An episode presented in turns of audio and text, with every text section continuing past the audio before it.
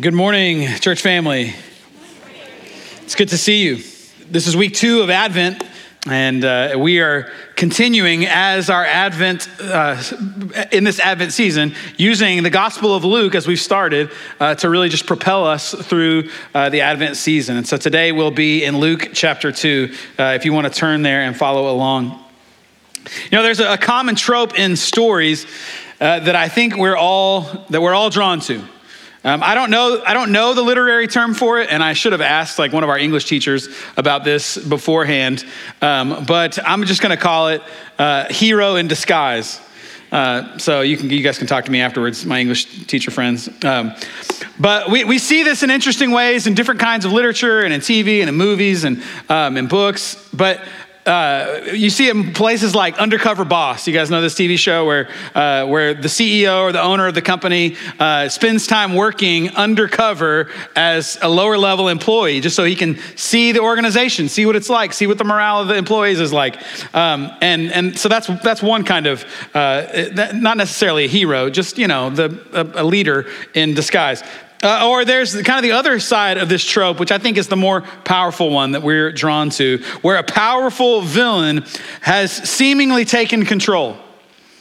And I, I, I think we, we see this in the movie Gladiator. This is one of my favorite ones. Uh, when Russell Crowe's family, I'm sorry if I'm spoiling anything from Gladiator, it's like a 20 year old movie. This isn't really a spoiler anyway. Um, but uh, when Russell Crowe, his family has been killed uh, and, and his life destroyed by the new emperor Commodus. And Commodus has, has seized power uh, and, and he was, he was grasping for it. And he thought after he had destroyed Maximus in such a terrible way that he would never see him again. But somehow, uh, Maximus fought his way uh, to notoriety, uh, fighting from slavery into becoming a gladiator uh, in the games and was feared as a gladiator in the Roman games. I mean, in this climactic moment in the movie, Emperor Commodus rushes out to meet this terrific gladiator who has wowed all of Rome. And Commodus, sure of his power and control over his kingdom, happily says, why doesn't the hero reveal himself and tell us all your real name? And slowly, Russell Crowe removes his helmet, and the emperor's face turns white. And, and Maximus says, My name is Maximus Decimus Meridius, commander of the armies of the north, general of the Felix legions, and loyal servant to the true emperor, Marcus Aurelius, father to a murdered son husband to a murdered wife, and I will have my vengeance in this life or the next. Yes, right? And like the, the I, it's one of those moments in the theater where just like there was just an audible, you know, everyone's cheering or, or, or saying things, right? It's because we love it. We love to see uh, self glory eclipsed by true greatness. And it's especially fun uh, when the proud villain doesn't see it coming. In Luke chapter 2, the most iconic of all Christmas passages, the hero Jesus finally comes on the scene. But the way he comes is so unexpected, so hidden, so humble, so veiled that even the kings of this world still think they have the upper hand. But they have underestimated him. May we not underestimate him today the one whose glory eclipses all other greatness. He has arrived. So, as we look at what I think is one of the most just stupefying moments in all of our faith, one of the most amazing things, the incarnation of the Son of God. As we look at this today, I want us to see four things. Number one, the glorious peace of Rome. Number two, the invisible decree of God. Number three, the inglorious entrance of God. And then number four, prepare him room. Let me pray for us. Lord, would you, would you help us today? We need eyes that would see the truth of who you are. We need ears uh, that you would give us ears to hear the realities of who Jesus is. Father, we are so prone just to hear truth and just walk away from it. God, would, would you transform us today by your word?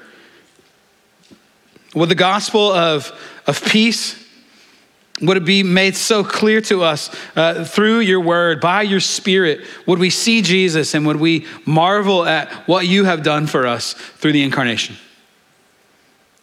so, God, we love you. Lead us in this this morning, we pray.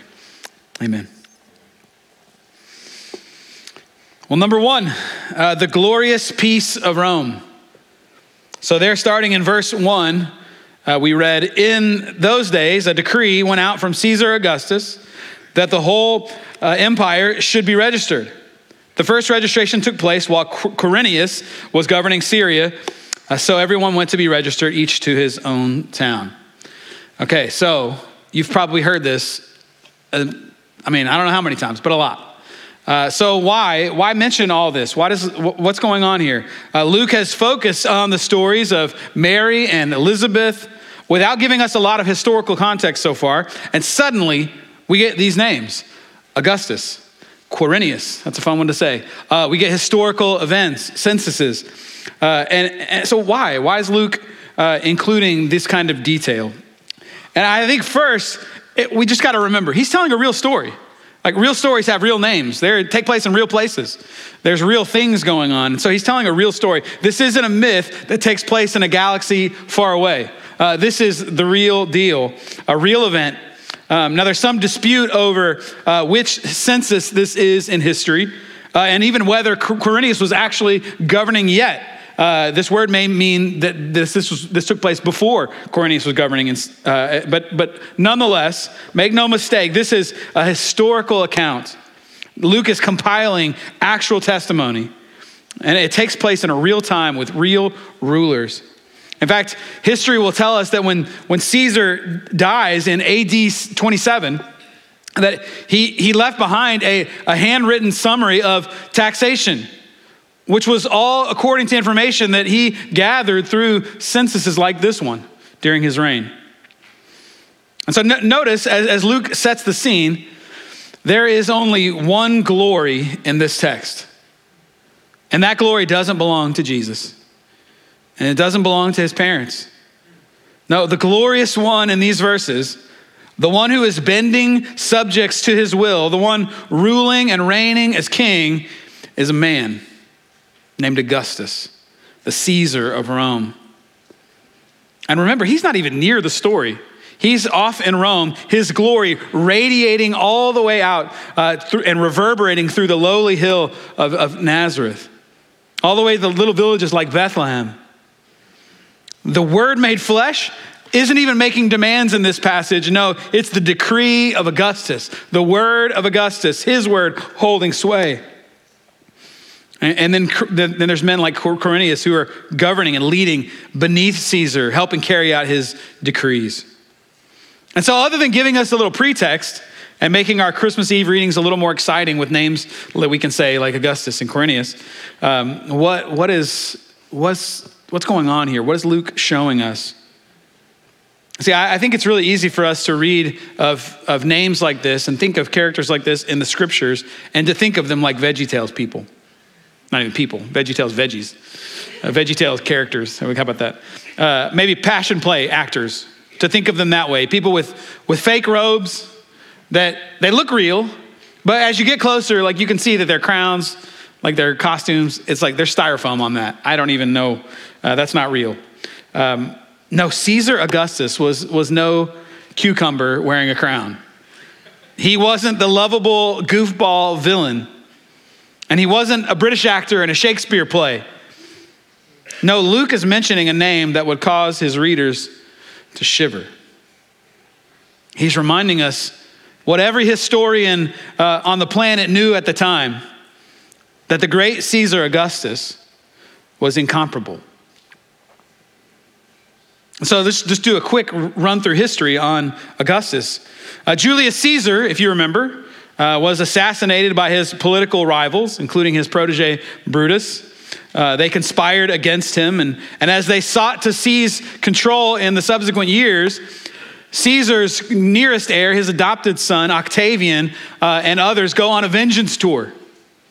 Octavian proceeds uh, to kill those who assassinated Julius Caesar. And he, as his, as his nearest uh, relative, his adopted son, he inherits Caesar's name and is now Caesar Augustus. Augustus was the first true emperor of Rome, bringing newfound stability and growth to the Roman Empire that would last for centuries. But he was more than a political or a military leader. Uh, Rome, Rome in their, in their politics, in their military might, it was, it was also a religion. They were religious in their devotion to their leaders. Uh, in the year 9 BC, which is just two decades into uh, Augustus's reign, and only a few years before Luke 2, right here, when we're reading about Jesus, uh, we, have, we have record of an ancient Roman inscription made about Caesar Augustus uh, and his reign that marked the occasion of his birthday. I may have shared this with you before. Uh, but this is who Caesar was to Rome. The most divine Caesar, the inscription read, we should consider equal to the beginning of all things. For when everything was falling into disorder, he restored it once more. The providence which regulates our existence has brought our life to the climax of perfection in giving to us Emperor Augustus, who, being sent to us and our descendants as Savior, has put an end to war and has set all things in order. And whereas having become God manifest, Caesar has fulfilled all the hopes of earlier times. The birthday of the God Augustus has been for the whole world the beginning of good news concerning him a Savior had been born to them Caesar Augustus. The gospel news for their world, for the whole world, they believed. The good news about who? About Caesar Augustus. In history, this period begins what's known as the Pax Romana, which is the, the peace of Rome or the Roman peace. And this peace was initiated by the rule of none other than the king of peace himself, Caesar Augustus. So, so why, why these names? Why is Luke tell us, tell us, telling us about these uh, people? Because in Rome there was one glory, one Savior, one peace throughout the empire.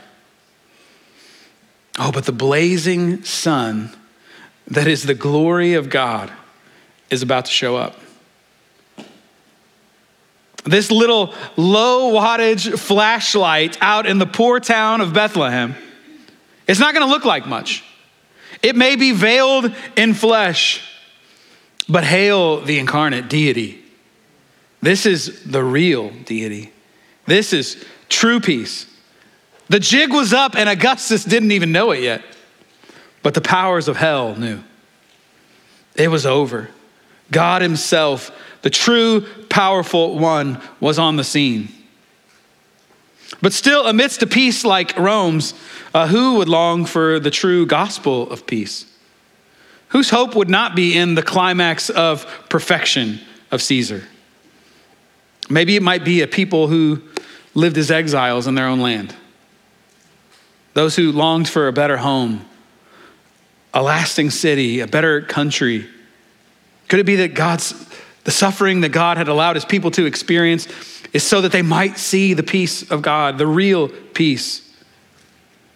To those very people, the ones who walked in darkness, Isaiah 9 says, they'll see a great light. Unto them, unto us, he says, a child will be born, a son will be given to us, and the government will be on his shoulders. He'll be named Wonderful Counselor, Mighty God, Eternal Father, Prince of Peace. The dominion will be vast and its prosperity will never end. And, there may have been those, uh, th- those who uh, were part of the nation of Israel who attempted to assimilate and to buy into the Roman peace. Just as there are many Christians today who look for political peace, who look to assimilate via finding salvation through nations, peace on earth through political party. But what a lame substitute. As the Incredible Hulk says, what a puny God. That's, that was the Hulk, right? This is not the Hulk. Kent Hughes, this is a great quote from Kent Hughes. Uh, he said this He said, uh, The baby Mary uh, that Mary carried was not a Caesar, a man who would become a God, uh, but a far greater wonder, the true God who would become a man. This is our God. This is our King. This is our peace. Number two, we see the invisible decree of God.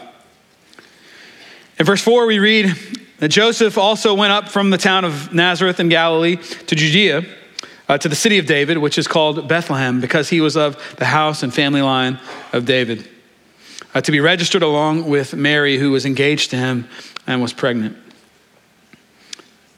And so here, here we are, this restorer uh, of, of hope the all powerful Augustus, he's doing what all powerful people do. he is measuring and counting his glory and telling people where to go. He's forcing people to be counted. Caesar thought he was making decisions.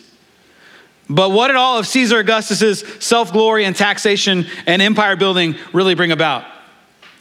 It brought Mary and Joseph and the in utero light of the world to the exact place the Lord had superintended. Veiled in utero. That doesn't really have a ring the way that veiled in flesh does, uh, but he's coming. He's veiled. This is very much one of those moments that I like to imagine God uh, looking at yet another earthly ruler and simply saying, Who's the captain now? Because he's at work, he's the one in charge. God in heaven, even through sinful, glory seeking human rulers, accomplishing his own divine ends. Where is the Messiah to be born? According to the prophet Micah in Micah chapter 5, in Bethlehem, Ephrathah, you are small among clans of Judah. One will come from you to be ruler over Israel for me. His origin is from antiquity, from ancient times. This is the city of David, Bethlehem. We've read about, uh, in, in, uh, we've talked in, in, previous weeks about Joseph as being of the line of David and how significant that is for who Jesus will be and the throne that he will take on. These are two kingdoms at war here Caesar counting his glory, but God using Caesar, using Augustus to bring the Messiah to the city that Micah had prophesied regarding his birth. The kingdom of the world with its decrees and a Caesar and his Roman military might, and then the kingdom of God, seemingly humble and insignificant, but with the decree of God, all the might of heaven, just off camera. You can't see it, but it is at work. And I, and I, I hope, I, I believe that should help us to relax a little bit.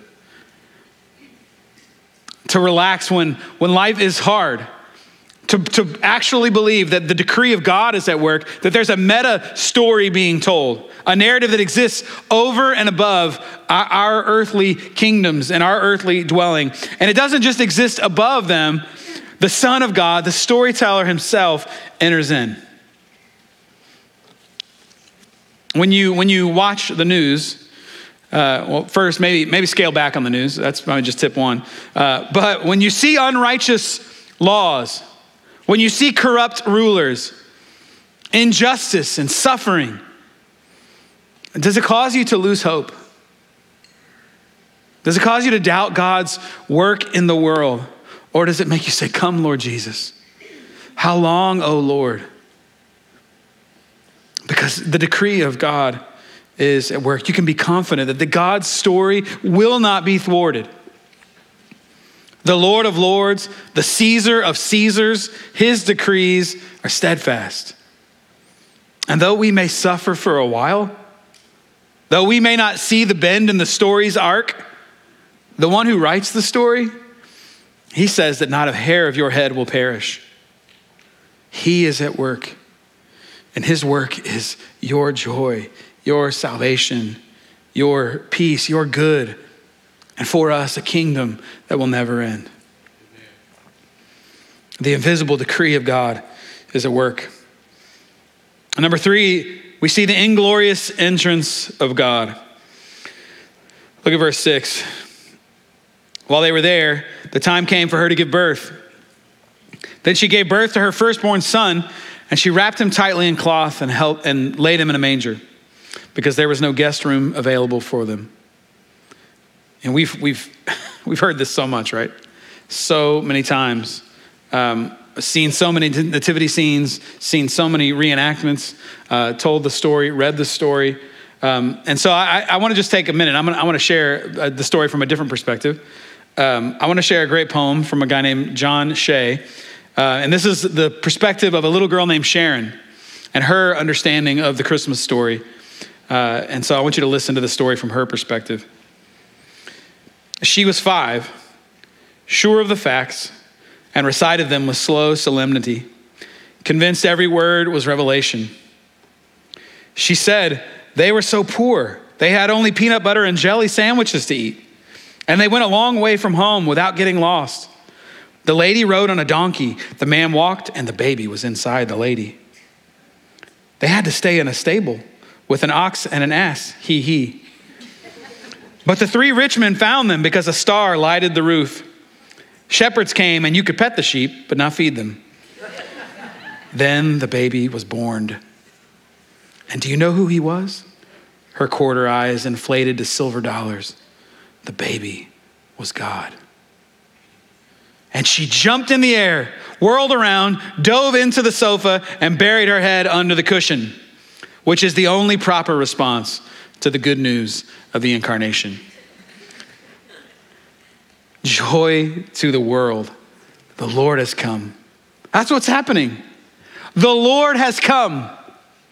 We should be whirling around and diving into the seats this morning, burying our heads in them. You don't have to, but we should. This, this is one of the most significant brain blending moments in, in history, and we can just read it and go, yeah, yeah, that happened. Yeah, th- these two moments, this, as you read these verses, it's a little underwhelming, isn't it? And I, I think that's one of the things that Luke wants us to notice.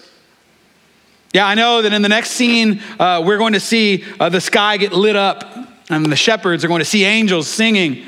Um, but why? Why are the why? What's what's what's missing here? Like, why aren't the cymbals crashing?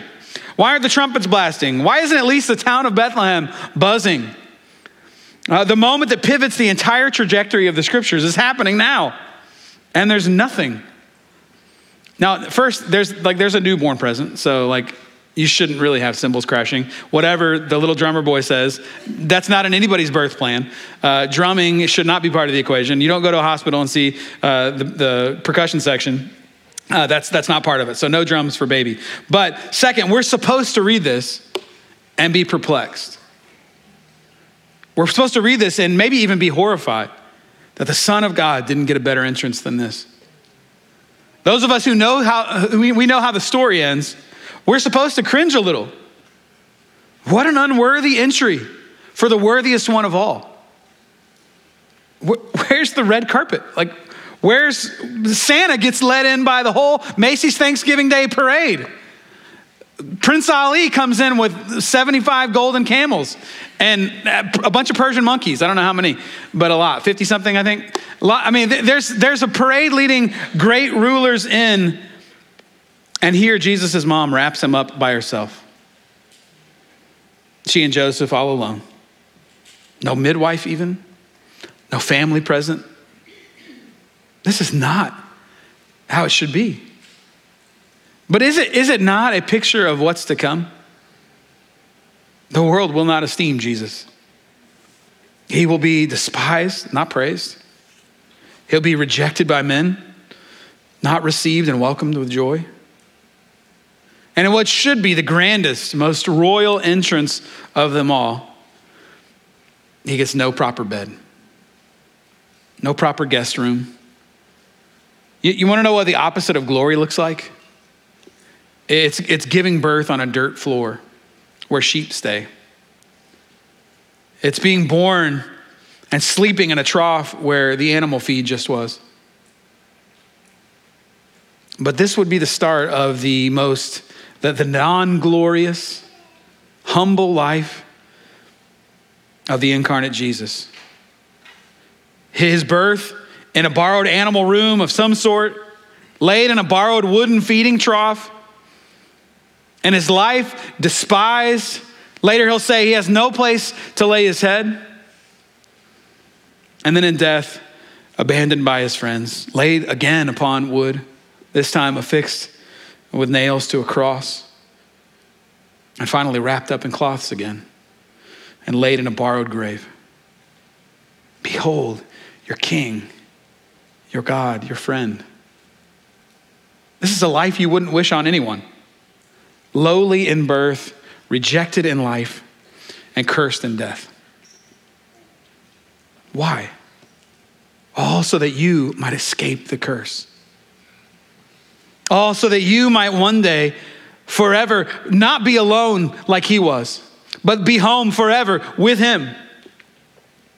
So that you might, you might follow one day the way that he led the way by throwing off those grave clothes and skipping out early on that rental of a tomb. And we can read this and be horrified at the lack of welcome. But don't forget that Isaiah says that we're actually part of the problem. Isaiah 53 says, Surely he's borne our griefs and carried our sorrows. Yet we, we esteemed him stricken, smitten by God, and afflicted.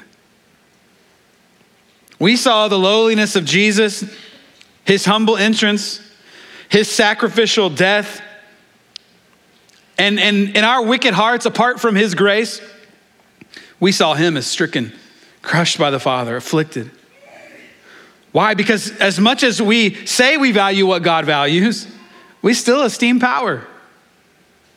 We see this in business, we see it in politics, we see it sometimes even in church leadership.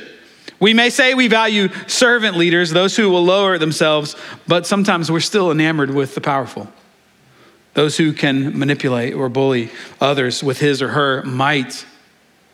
And this is exactly why we need a Savior who would eschew these finer things, who would set aside power, who would reject grand entrances so that in his humility, our pride might be cut down. This is the hero we needed, not the one in our flesh that I think we would have imagined or dreamed up. God the Father took the most amazing painting on the planet and he didn't hang it in the Louvre. No, he took it down to the corner booth at Laredo Taco inside Stripes gas station. You know the one I'm talking about. And he hung it there and he said, Behold. I, I like, I like Laredo Taco, so no, I'm all about it. Uh, this, this salvation, this Savior, it's not for the big spenders, it's not for the high rollers. Jesus is for the lowest of the low. And to show it, he came to parents who were all alone with no family to welcome them in. How, how much lower could he go? Oh, I, I don't know. How about emptying himself? Emptying himself all the way to obedience that led to death on a cross. If you're needing and searching for validation this morning that Jesus cares about you, that he loves you, that he can identify with your pain, look no further than his birth. Look no further than his rejection in life and his lowly entrance, his lowly living, and then look no further than his death. He set aside glory and he did it for you. that leads us to our final point, number four prepare him room. So this passage ends on an interesting line. Uh, and we've probably all seen this used somewhere. Uh, if you've sent or received a Christmas card, uh, you've probably, or you've probably heard it in a sermon or uh, a song, po- probably something like this. There was no room in the inn. Will you make room in your heart for Jesus? Uh, and, and there was definitely a time, I think, in my in my teenage life or in my 20s probably, uh, that in my arrogance, I would have just said, Man, that's so lame. That is so cheesy. Uh, have you made room in your heart for Jesus? Yuck. Like, no, that's so lame. Uh, it feels like something right out of like the Hallmark Christmas movie like playlist, right? I mean, uh, it probably like is there room in the inn, uh, room in your heart uh, for love or whatever? I don't know. Uh, it's probably that, that, probably is one. Uh, you, some of you probably watched it. Uh, my wife probably loves it. Um, she'll tell me about it later. Uh, but, but the longer I've been alive, the more that I've seen my own heart.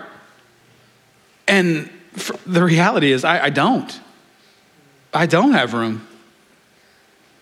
I don't have room for Jesus. He is so easily an afterthought, so easily an appendage to my plans. And that's why the scriptures are saying it's, it's me, it's you. We're the ones who rejected him. We're the ones who despised him, the ones who esteemed him not.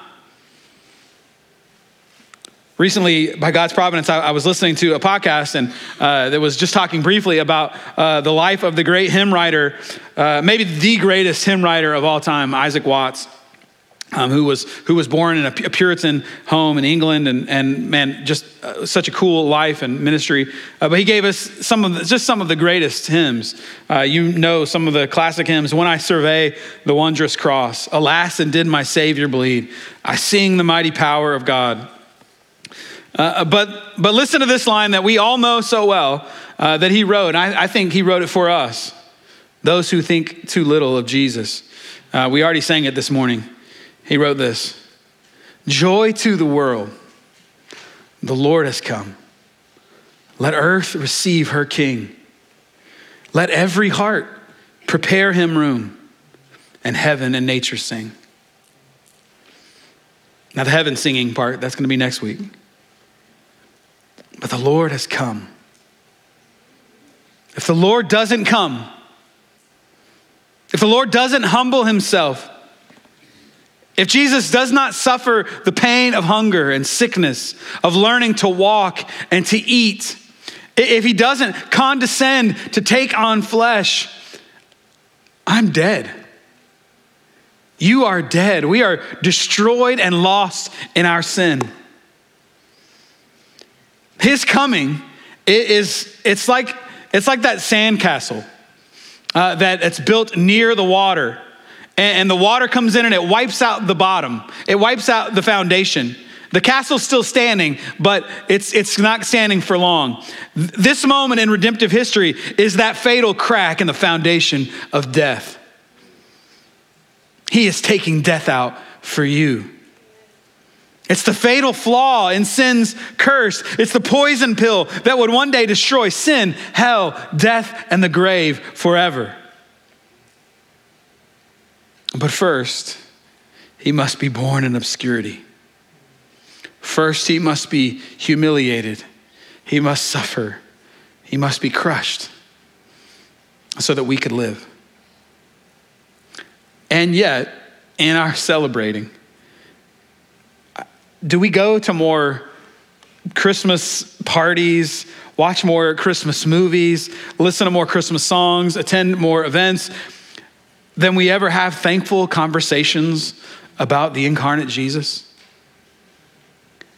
Christmas songs are really welcome this time of year, but conversations about the incarnation, not so much. There is indeed no room in the end? Will, will he be the theme of our gathering, of our talking, of our coming together as families? Is the incarnate Jesus sitting at the center? Schedules are more packed than ever, and that's not just a Christmas thing. There's indeed no room. No room in our lives, no room in the inn. Will the humility of, of the incarnate Jesus lead us to reorient our lives? reorient our calendars. This is what's been done for you. The Lord came, He's with you.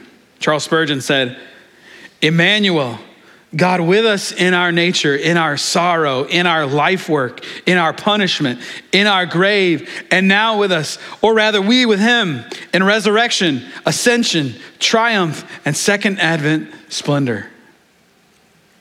And if He is indeed with us in our sorrow, if He's indeed with us to the end of the age, how much more in our family conversations? How much more so in our morning prayers, in our schedules, in our budgets, in our resting, in our working, in our life together with the saints of God? What a waste it would be this Advent if we sang, veiled in flesh, the Godhead, see, hail the incarnate deity. If we marveled at the man, who, the God man who came to dwell with us, and yet in the practice of our life, we actually veiled him again. We actually obscured his, his, his being shown to the world, shown to our families and our friends. If we actually veiled the beauty of the incarnation in our own eyes by fixating on temporal festivities and, and gift giving and, and family and business and all the other things that happen, oh, the king of the universe. He's the one. He came, he humbled himself, he dwelled with us. So may we prepare him room. May we, may we make room and reorient our life so that every heart, so that our hearts might rejoice in Jesus. I want to close uh, with one of the least sung verses of Watts' famous hymn, Joy to the World. Uh, as, as he writes of the joy of Christ's arrival, uh, in, in a verse that we rarely sing later on, uh, he looks then to the blessing of the new kingdom. And he says this He says, No more let sins and sorrows grow nor thorns infest the ground. He comes to make his blessings flow far as the curse is found. Far as the curse is found. Far as, far as the curse is found. Oh, that the blessing of the God man would be felt and reach into every nook and cranny of, of our lives. Would there be room for him there? And would we worship him? Will we receive this great King of glory? Let me pray for us.